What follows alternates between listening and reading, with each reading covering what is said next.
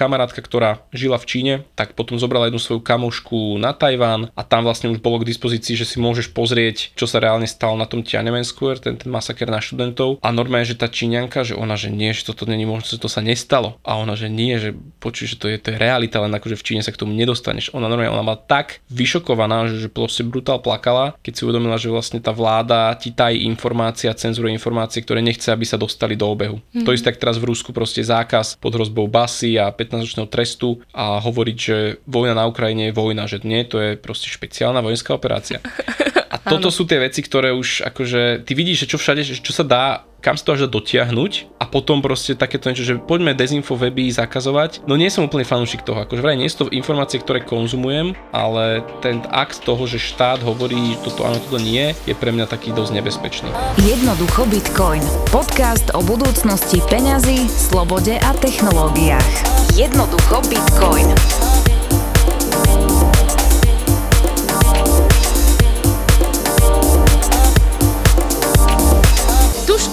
Vyvstalo nám tu niekoľko otázok od Áno. Eh, tvojich sledovateľov najmä, lebo moji sa neozývajú. Mne sa ozve maximálne Milan, hej? OK. Aj to stačí. Áno, áno, áno. No, je tu jedna otázka, ktorá v zásade nie úplne súvisí s Bitcoinom, ale súvisí so slobodou, konkrétne so slobodou slova. Tak poďme na ňu. Ahojte Dušky a Gabika. Dušky, zdá sa mi, že v podcaste s Jurajom Bednárom si riešil slobodu slova v súvislosti s vypínaním dezinformačných webov. Typek hovorí, že s tým v zásade súhlasí. Ale je podľa teba, teda nás, vymazanie profilu politika Ľuboša Blahu na Facebooku cenzúrou? Sám presne neviem, čo si v tomto prípade uh, mám myslieť, či je dobre nechať úplnú slobodu, alebo sa jedná o primeraný zásah do slobody slova. No, ešte, že ma tu máte. Gabi, po svojom moja živle. Štátnica, moja štátnica z politiky informačných médií, wow. lebo mám vyštudovanú žurnalistiku žurnalistiku. Nehovorím, že si nejako veľa pamätám, ale viem k tomuto povedať. Z, z môjho pohľadu uh, nejde o cenzúru, pretože cenzúra je zasahovanie, keď štát a ľudia, ktorí sú pri moci, uh-huh. zasiahnu, a teda zasiahnu do médií, tak toto označujeme ako cenzúru. Ak e, súkromná spoločnosť, ktorá nefunguje na Slovensku, sa rozhodne obmedziť ten obsah, tak v zásade to nie je cenzúra. Dobre, mohli by sme si tu teraz uletieť do konšpirácií, že sú to sorošovské, neviem čo a takto, uh-huh. ale tuto hneď to stopnem, že chcem sa principiálne baviť uh-huh. o tom, že cenzúra uh, slova prichádza vtedy, keď, alebo pre prejavu, keď ti vlastne štát obmedzí to, aby si sa mohol k niečomu vyjadrovať. A aj cenzúra má svoje mantinely. Ty nemôžeš vlastne proste šíriť blúdy a myslieť si, že, že je to vlastne v poriadku. Hej, uh-huh. a že, že to je slovo. Veľa sa tu oháňame, že a ja mám slobodu prejavu a slobodu slova, no ale s tým prichádza aj zodpovednosť. Akože keď niečo hovorím a zavádzam a nehovorím pravdu, tak mám niesť zodpovednosť za to, keď, keď klamem do telky. Hej? Presne, klamem do telky. Áno. No a jakú zodpovednosť, Gabi, jak to potom funguje? Alebo že čo si sa tam učili na tej škole? Ježiš Maria Dušky, akože halo. Nie, ale dobre, dobre, tak poďme naspäť. Vieš čo, ja toto s tebou súhlasím, že moje takéto libertariánske nastavenie hovorí o tom, že súkromná firma alebo že súkromný, súkromná entita by mala mať právo sa rozhodnúť, aký obsah bude tam nechávať, alebo akých zákazníkov chce, alebo aký produkt bude predávať. Že Nemám rád také úplne že regulácie, ktoré ti hovoria a diktujú, čo všetko môžeš, nemôžeš, musíš. Čiže za mňa, keď sa Facebook alebo ktokoľvek alebo Instagram proste rozhodne, že tento profil tu nechceme, lebo ide proti našim pravidlám, ktoré boli dopredu dané a človek s tým súhlasil pri vytváraní toho profilu a teraz ich porušil, tak tam je to za mňa úplne, že, že v poriadku. Ako môžeme sa potom uh, baviť o tom, že či, teraz nehovorím o Blahovi, ale proste o nejakých iných profiloch možno boli zakázané a, a nemali byť alebo zrušené a naozaj, že väčšina ľudí povedala, že však nič zlé to nebolo, ale teda jednoducho je to v kompetencii toho daného človeka, hej, že tiež by som nerad bol nútený napríklad, že si, si nemožno vybrať nejakých svojich zákazníkov, hej, že ak s niekým nechcem robiť, úplne z akéhokoľvek dôvodu, či je to ideový dôvod alebo proste čokoľvek, tak nechcem, aby ma niekto nútil, že musím budať nejakú službu, konzultáciu alebo čokoľvek. Hej? Mm-hmm. Čiže každý z nás by si mal možnosť vybrať, s akými zákazníkmi robíš, koho máš na stránke, alebo aký obsah a podobne. Hej? A potom z, to, z tej štátnej strany, tak, e, tak tam to vnímam no, ako cenzúru, že proste tam, keď štát povie, že tak tieto weby zakážeme. S Jurajom sme sa bavili o tom, že je to dosť taká, taký nebezpečný precedens a že dočasne tuto zablokujeme nejaké weby a teraz, že kto rozhoduje o tom dokedy, kto rozhoduje, rozhoduje o tom, že aký obsah už je cenzurovaný alebo není, teraz sa to náhodou rozšíri na ešte ďalšie weby, lebo zase nájde zámienka, že prečo by sa toto nemalo dostávať do, do spoločnosti. A to podľa mňa vytvára dosť nebezpečný precedens, že štát má zrazu moc na tom určovať, aké informácie do obehu idú, aké nie. Ja som skôr názoru, že som rád, keď človek sám si robí obraz a nie každý si vie možno kriticky premýšľať a povedať, že tak toto je blúd, toto nie. Toto je naozaj úloha podľa mňa už skôr vzdelávania a nie, že poďme, poďme rýchlo zacenzurovať tieto veci, lebo musíme ľudí ochrániť neželanými informáciami. Lenže myslím si, že, že čím viac sa zakazujú tieto dezinfo weby, tak tí ľudia, ktorí na nich žili, tak o to viac e, si uvedomujú, že aha, naozaj oni to zakázali, lebo tie mass media, alebo že ten establishment nechce, aby sa to šírilo a ešte o to viac k tomu sa pripoja a, a pripútajú a podľa mňa, že to má ešte opačný efekt, ako to chce mať. A zároveň to ideme už potom v takej línii, že skoro jak Čína, ktorá proste tvrdí, že ten masaker na Tiananmen Square sa nestal a ktokoľvek o tom niečo povie, tak ten môže ísť do basy alebo dostať nejakú pokutu, proste tam sa k tomu nedogoogliš. Nerobíme teraz z Facebooku dobrého policajta, hej? Uh-huh. To si mhm. treba hneď na začiatok povedať, Facebook má veľa narováši. Uh-huh. A to, ako ten algoritmus funguje a, a čo vlastne podnecuje v ľuďoch, nie je úplne v poriadku z môjho, z môjho pohľadu. Není to, není to asi, áno, akože morálne možno to není OK, ale znova, že sa vraciame k tomu, v podstate ten Facebook Facebook si môže algoritmus nastaviť akokoľvek chce. Vieš, že to, áno, o, to, o tom by mala byť tá sloboda, že aj oni by nemali mať nakázané, že, že takto ho musíte nastaviť, lebo túto zvýhodňuje túto skupinku ľudí, to, to znevýhodňuje túto. Znova, že ak ti štát hovorí do toho, že ako má tvoj algoritmus fungovať, už to pre mňa není úplne košer, ale chápem, že tam ten morálny aspekt tohto. Áno, súhlasím. Chcela som len na to ako keby trochu ukotviť, že, že to, o čom sa rozprávame, tak je hrozne košaté a iba osvietiť niektoré body, aby bolo uh-huh. jasné, že kde sme ukotvení. A, a čo chcem povedať je, že je veľmi tenká hranica pri obmedzovaní obzvlášť dezinformačných webov. A je to uh-huh. podľa mňa aj taká akože morálno-filozofická debata, ktorej uh-huh. podľa mňa nie všetci vládni predstavitelia sú schopní ju mentálne zvládnuť, o tom uvažovať, že keď tu niečo urobím, tak čo to bude mať. Samozrejme, dezinformačné weby sú problém. To, to bez debaty. A ja tiež by som naprvu povedala obmedziť, zakázať, zrušiť. Lenže sa na to musím pozrieť tak, že ja mám 5 rokov som študovala médiá, rozumiem im, pochádzam z prostredia, kde je pre mňa prirodzené, ja som z novinárskej rodiny, mm-hmm. kde je pre mňa prirodzené uh, v tom nejako chodiť a rozumieť, ako fungujú tým nuansom, ktoré sú. Mm-hmm. A to sú moje, uh, takže ja by som naprvu povedala, že áno, zrušiť, ja to nechcem čítať, veď to je blud. Mm-hmm. Akurát, ja mám nejaké vedomosti, ale nie všetci ostatní ich majú. Mm-hmm. Spôsob, ktorý by nám mohol povedať, je priniesť mediálnu výchovu o mnoho viacej na školy a vlastne ich edukovať v tom, že, že no dobre, tak keď tam nevidíš, že kto je pod tým článkom podpísaný a keď sa tam, keď tam nemáš uverejnené, že, že ide o názor a niekto ti svoj názor predáva ako svoju ako informáciu, tak tu sa akože elementárne sa nám tu stiera, že čo je spravodajstvo a čo je publicistika, hej? Že, že, že toto je problematické. Takže to je, to je jedna rovina. A zároveň tiež si nemyslím, že je v poriadku obmedziť tie weby, aj keď ma to hrozne štve, aj keď sa mi otvárajú nožiky, keď vidím, ako si ľudia vedia uletieť letieť. Akurát je to proste fenomén, súčasnosti a my sa s ním musíme vysporiadať. Rozumiem, keď niekto to chce obmedziť, pretože je, e, je z toho vylakaný a chápem, že, že nejaká regulácia prichádza akurát. Presne to, čo si povedal, sa potom rozprávať, že dobre, a keď sa vymení vláda, tak ako sa, to, aká tá, ako sa tá regulácia bude prejavovať pri tej novej vláde? Ako mm-hmm. to môže niekto zneužívať? My, ak príde regulácia, tak my potrebujeme mať inštitúcie, ktoré budú dohľadať na to, že je to v poriadku. Takže Takže no je to naozaj pre mňa že tá inštitúcia, kto bude v nej sedieť a dohľadať na to, že presne, ak, ak ju znova presne.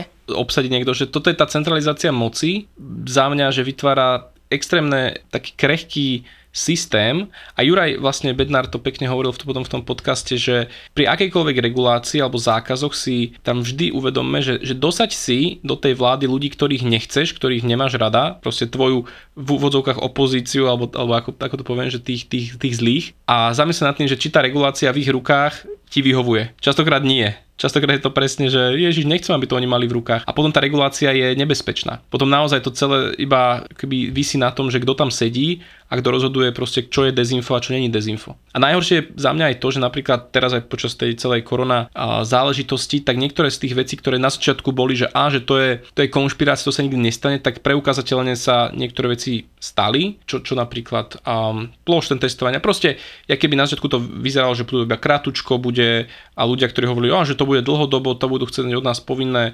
očkovania a tak ďalej, tak a nie, že to nebude. A niektoré veci sa naozaj začali diať a toto je potom nebezpečné, že keď nejaká vec, čo predtým bola označená za konšpiráciu, sa náhodou stane, tak to je znova taká, taká voda na mlyn všetkým akéby ostatným konšpirátorom aj pri veciach, ktoré fakt, že nedávajú vôbec zmysel, alebo už boli možno x krát vyvrátené, lebo oni potom poukážu, no pozrite sa, tu sa to, tu sa to reálne udialo, toto bolo označené za konšpiráciu, potom sa to preukázalo ako pravda, tak aj tá moja bude jedného dňa pravda, hej. A potom, keby už je o to ťažšie znova poči tomu nejakým spôsobom bojovať, stane sa to vyvrácať, lebo tí ľudia ešte viac sa pripnú k tomu. Podľa mňa, že prečo tie konšpirácie, alebo prečo takéto dezinformácie sú v tom svete populárne, je podľa mňa, že ten svet sa pre nás stal tak komplexným, tak rýchlým, tak, tak prehlteným, že my nedokážeme už vyhodnocovať, čo je pravda, není pravda, nemáme na to kapacitu časovú ani mentálnu spracovať také množstvo informácií. Ten náš mozog evolučne je stále v praveku, ale my informačne sme proste totálne úplne inde a ja keby mne sa zdá, že, akoby, že tie konšpirácie sú také zjednodušenia toho sveta, kedy naozaj ty dáš za vinníka alebo za to, čo ty manipuluje proste nejakú rodinu, nejakého jedného človeka, ktorý má všetkých kúpených a ktorý to tu nastavila ovláda, lebo to je keby ľahšie na pochopenie a uchopenie, než uvedomiť si, že 3000 faktorov vplýva na chod toho sveta. Dobre si to povedal, že, že v tom spleti strašne veľa informácií. To, čo to, čo ťa tak uchláchol, je, že ale ja som prišiel na tú pravdu. Hej? Áno, že, áno, že, že vieš sa vieš, niečoho funguje. chytiť. Presne, presne. Áno, vieš sa niečoho chytiť a to ti hrozne tak pomôže to zvládnuť, že och, dobre, tak e, ne, ne, fajn, tak to nebude problém. No a lenže, lenže to, to je potom skresľujúce. Určite si veľakrát počul, že ľudia proste vyhľadávajú názory, aj sa stretávajú s ľuďmi, ktorí majú podobné názory, ktoré áno. vlastne im vyhovuje, vyhovuje, lebo je to pohodlné, lebo ten áno. mozog sa tak upokojíš, a dobre, tak ja som toto áno. už predtým, ja už som to pred dvoma rokmi hovorila a, a, t- a teraz mi je v tom tak dobre. No a uh, aby sme to tu ale nehovorili, že ako je to na, na prd a, a, a ako sa to vlastne nedá, tak čo mne napríklad veľmi pomáha, napriek tomu, že niekto by ma asi nazval slniečkárkou, tak ja si sem tam otvorím tie dezinfo veci uh-huh. a idem, idem do toho nie, že o, idem sa pozrieť, že čo je tu pravda, ale skúsiť sa vystaviť len tomu uvažovaniu a rámcovaniu tej témy, ako uh-huh. niekto iný to môže, môže povedať. A pri niektorých je to naozaj, že ty kokos, to je, pardon za výraz, ujebané. Hej, že toto je, že to ani nevymyslíš po najlepšom tripe niekde, že, že takéto niečo môže niekomu napadnúť. Ano. Na druhej strane, keď sú tam nejaké názory a niekto sa snaží um, priniesť nový pohľad, tak nehovorím, že, že, že pravda má dve strany, toto nie, ale že, že chcem citlivovať svoje vnímanie na to, že niekto, niekto sa na to pozerá úplne inak ako ja a prečo to tak je. Že toto, mm-hmm. toto mne pomáha, aby som, aby som nevytvárala ešte väčšiu priepasť medzi zjednodušene slniečkármi a dezolátmi, pretože medzi tými dezolátmi sa veľmi často môže objaviť moja babka, ktorá povie nejakú vec, ktorú hneď by ju niekto onálepkoval, ale uh-huh. keď sa aj viacej dopytujem, tak zistím, že čo je vlastne za tým. Takže pre mňa je tam aj v tom svete hrozne veľa informácií a rýchlosti, akože tak spomaliť a, a pozrieť sa na to, že, že, že prečo je to asi problém.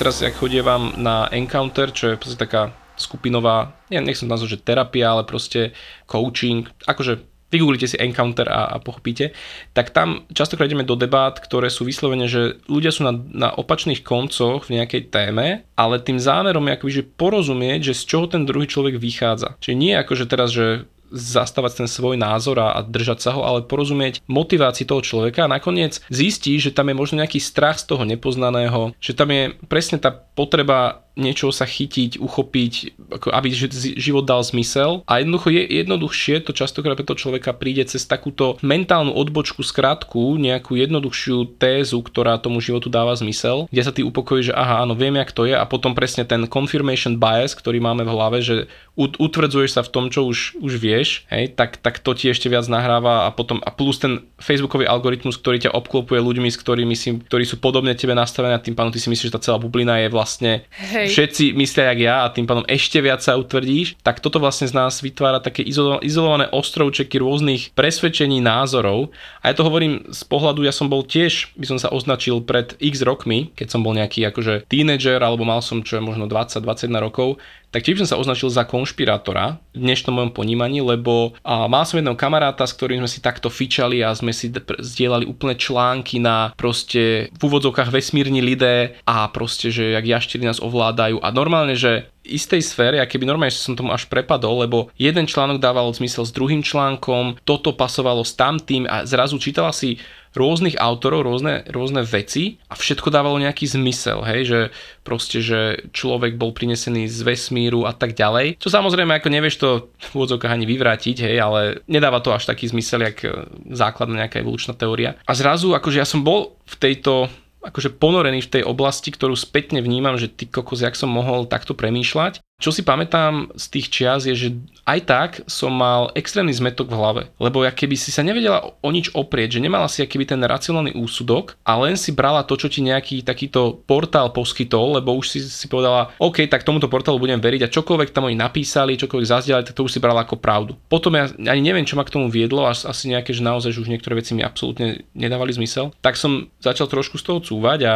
začal som si robiť, aj som si urobil jeden kurz na kritické myslenie, taký perfektný a online nový a zrazu som začal vyhodnocovať, že aha, tak toto asi nedáva zmysel. Začal som hľadať zdroje a nejaké tie primárne informácie, z ktorých tie veci vychádzali a kde to dáva, nedáva zmysel. Začal som sa opierať nejako tú matematiku, fyziku, o to racionálno a toto mi nejak pod, pomohlo, aspoň si myslím, ako sa dostať von z toho, z toho bahna a stále mám možno nejaké oblasti, v ktorých tiež neviem na 100% povedať, že jak to je, lebo to sa podľa mňa nedá. Ty musíš si vybrať nejakú stranu a ísť s ňou, ale nikdy 100% istotu akože mať asi nebudeš v tej danej veci. Ale žije sa mi, myslím si, že ľahšie, než, než keď som vtedy bol v tom konšpiračnom svete, by som to tak označil. Ten pohľad dávam z oboch tých smerov, z oboch tých svetov a, a dneska už som skôr teda v tom racionálnejšom. Tak verím, že sme zodpovedali otázku. Akože uh, sloboda prejavu, cenzúra a, a tak to je hrozne pekná téma, a, ale myslím si, že, sa, že ju musíme vnímať vnímať v nejakom kontexte. Čo mne vždy pomáha je, uh, ja, a veď sám dobre vieš, ja mám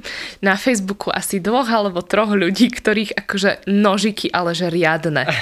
Hej, že, že to sú ľudia, ktorí, ale ja sa stavím, že keby že sa s nimi stretnem na káve, tak my, my v pohode to, akože my dáme to my, my sa aj že dobre porozprávame a vlastne možno zistíme, že, že niektoré hodnoty máme veľmi, veľmi podobné, uh-huh. ale ja niekedy proste zavítam na tie ich uh, stránky, kde oni zdieľajú tie svoje názory uh-huh. a ja mám 100 nervov proste, ja vidím, jak ma to proste, že na série, že to je, alebo tá je úplne zignutá a, a tak, no a fakt, že, že si normálne proste, že ale Samozrejme, to len mne niečo ukazuje, že, že čo ja nemám v sebe ukotvené, že niekto ma úplne v pohode proste povie niečo do sveta a ja sa pozerám, že ty jak toto môžeš povedať, že to je, že ty, ty, ty, ty sa pozri do, do zrkadla a proste, že, že, že ťa hamba nefackuje. Ale. Samozrejme, určite, určite to niečo so mnou súvisí, ale čo sa snažím vlastne, vlastne si preniesť do týchto mojich výbuchov zlosti je, že, že sa na to skúsiť pozrieť, že ja som OK, ale aj ty si OK. Že mm-hmm. obaja sme vlastne OK. Fakt, ja proste cítim tú, tú rozdelenosť v spoločnosti a je mi to veľmi ľúto. A sa tak snažím akože proste povedať aj nejakému dezolátovi, že aj ty si OK. V nejakej podstate